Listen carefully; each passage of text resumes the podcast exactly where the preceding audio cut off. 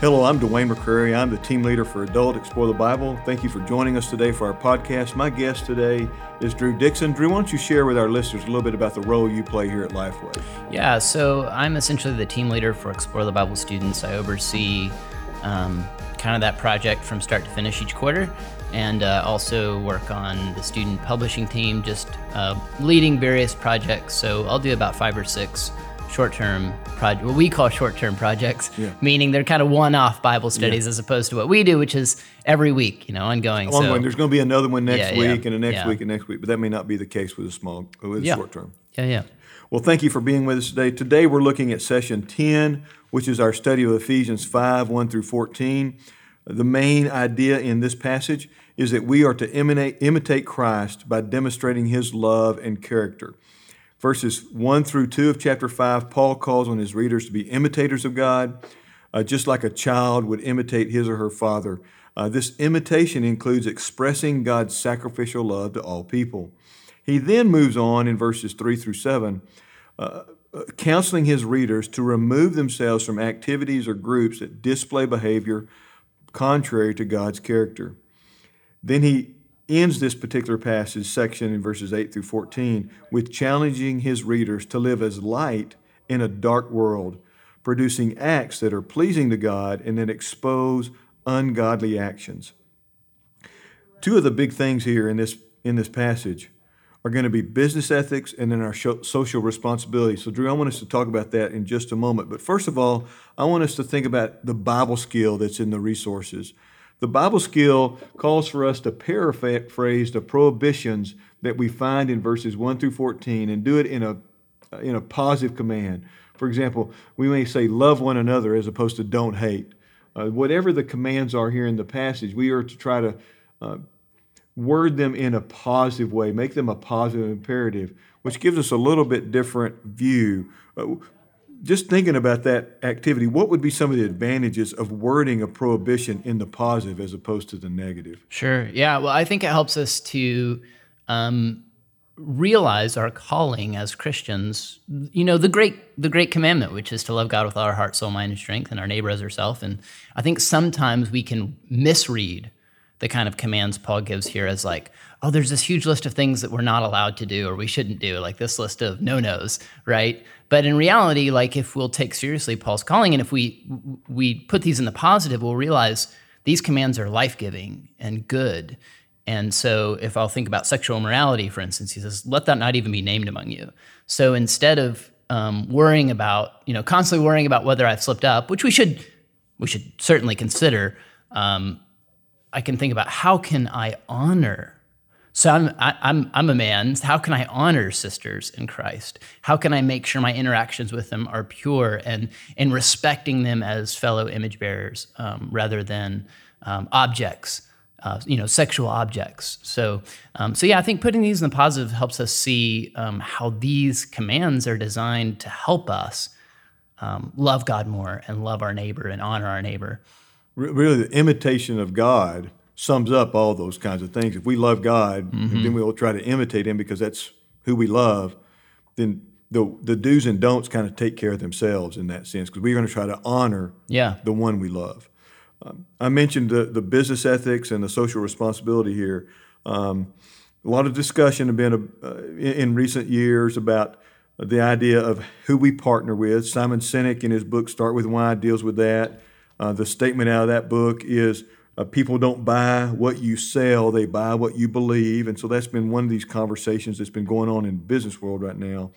And here we have Paul uh, talking about not partnering with darkness in verse 7. How do we do that in a practical way in our world today? Yeah. Yeah. I think, you know, I think Paul's primary focus seems in the text to be, you know, because he's also going to tell us to shine as light. He says, You are light. That's who you are. He also says, You are a dearly loved child. So, Paul, one of the big themes in, in Ephesians is identity. So, Paul's calling the church in Ephesus, which, by the way, lived in a very pagan area, uh, a very pagan culture that worshiped all kinds of false gods. You could find almost any religion you wanted to. Yeah, there. yeah, and there was even you know some immoral practices involved in worshiping those false gods, and so Paul's not telling these people in Ephesus to like stop living in Ephesus or to to not have any dealings with people with the pagan people of Ephesus. If they were, how could they be light? How could their the light that they're shining for Christ expose any darkness like he tells us to? And so I think what he's saying is don't participate he says don't participate in their fruitless works. So this isn't to say you can't have any business dealings with with non-believers or people who are living a sinful lifestyle. Um, that would keep you from having business dealings with anyone, right? Yeah. Like, I think what he's saying is be very careful to understand your identity is you are a dearly loved child. You are light. So in the way that you interact with these people, make sure you're you're different. That you're, you represent God well yeah. in that in that partnership. Yeah, the way you interact in those business dealings is is gospel shaped as opposed to um, self focused or just trying to get ahead or just trying to make make the best deal. So, how you make decisions as a business person, um, how that partnership's formed to begin with, all those kinds of things are done in light of who we are as believers and who we are in Christ. Yeah, that'd absolutely. be the best way to say that. Yeah, I think so. Um, yeah, if we'll if we'll double down on our identity, and even in, in this this whole passage is rooted in identity because Paul says, "Be imitators of God," which sounds like a insanely difficult command. Like I always read that command and go like, okay, I can't do that. But then he says, as dearly loved children. So remember, you are dearly loved by the God of the universe, and he he's committed to you. He has loved you. He has sent his son to die for you. And if we understand that, that changes who we are. We can step into dealings with people of all different shapes and sizes and, and types and backgrounds um, with a focus to please our Heavenly Father because we're ultimately His children. I'm thinking through this. Uh, our failure sometimes to rightly partner with other people may be really our failure to understand our identity with Christ. Mm, yeah. Um, that may be more important than the do's and don'ts is understanding that identity in this yeah, structure. Definitely. We've talked about light, talked about exposing. Here, here Paul talks about this in verse 11 about us exposing the darkness. Uh, we had talked about this in session 8 uh, where in chapter 4, verse 15, uh, Paul says we are to speak the truth in love. Uh, how does that help us understand this balance between exposing and loving? Where is that balance, Drew? Mm. How, do you, how do you help us with that thought? Yeah, it's difficult because, you know, we, we have to think, is Paul saying expose the fruitless, sinful lifestyles of the pagan culture around us? Or is he saying expose this within the church.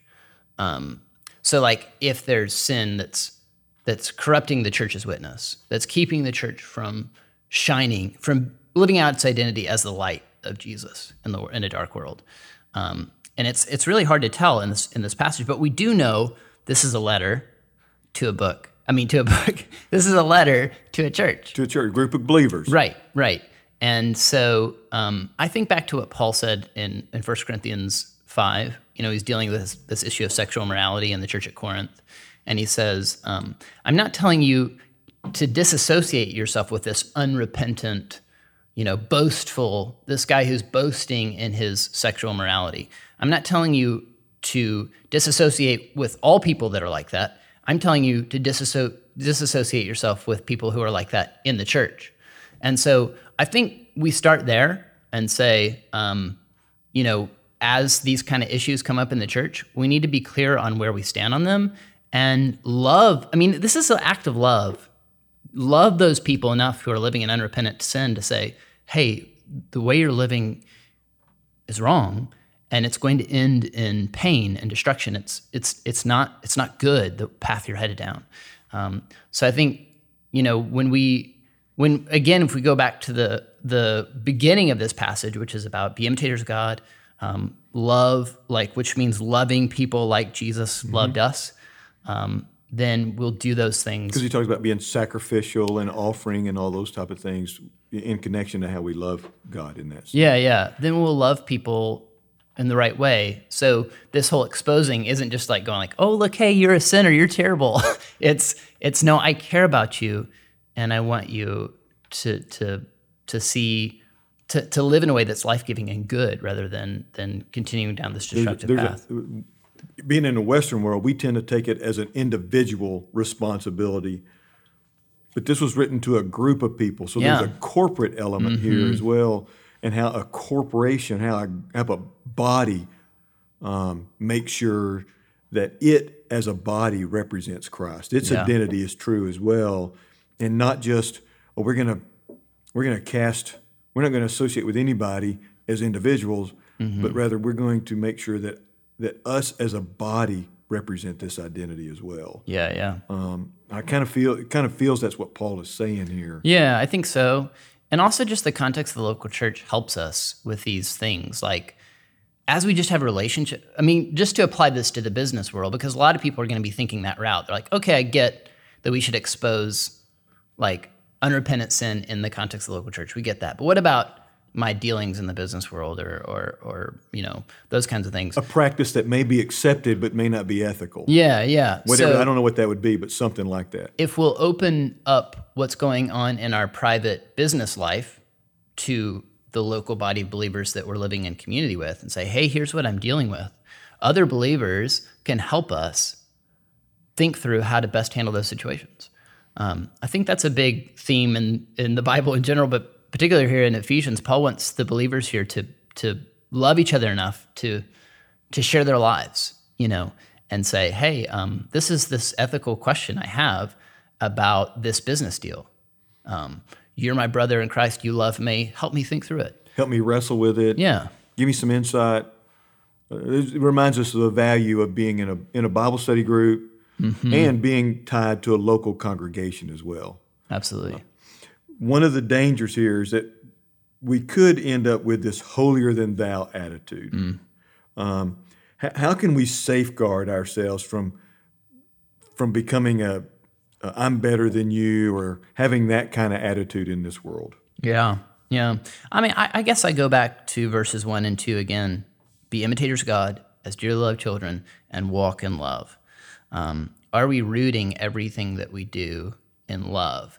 Because if I love people, if if that's my heart, if I'm praying, God, help me love this person. Let's say there's someone that's going down a path that I think is is dangerous. If I pray, God, help me love that person, I'm not going to step into that conversation with this attitude of like, look how much better I am than you. You know what I mean? Um, so, so yeah, if we'll root everything that we do in love, um, I, I think that keeps us from going down the path of like trying to prove how holy and great we are in comparison to other people. If we focus on being an imitator of God, that holier than thou attitude tends to move out of our uh, psyche because Yeah. part of who God is is He loves us enough to become one of us. Yeah, that's and, good. And thinking in those terms changes how we view our responsibility to this world. Mm. Um, who, you know, earlier in the, the study, we've looked at here's what you were without Christ in chapter two. What you were, you were dead. Mm. We were just as dead as they were, but then we became alive because of our faith in Christ, Mm. because of what He did for us on the cross. We have to keep in our in our mindset that the person that we're dealing with is someone who Christ loved, who even though they're dead, they could become alive, Mm-hmm. and we have to treat them with that possibility. Yeah, yeah.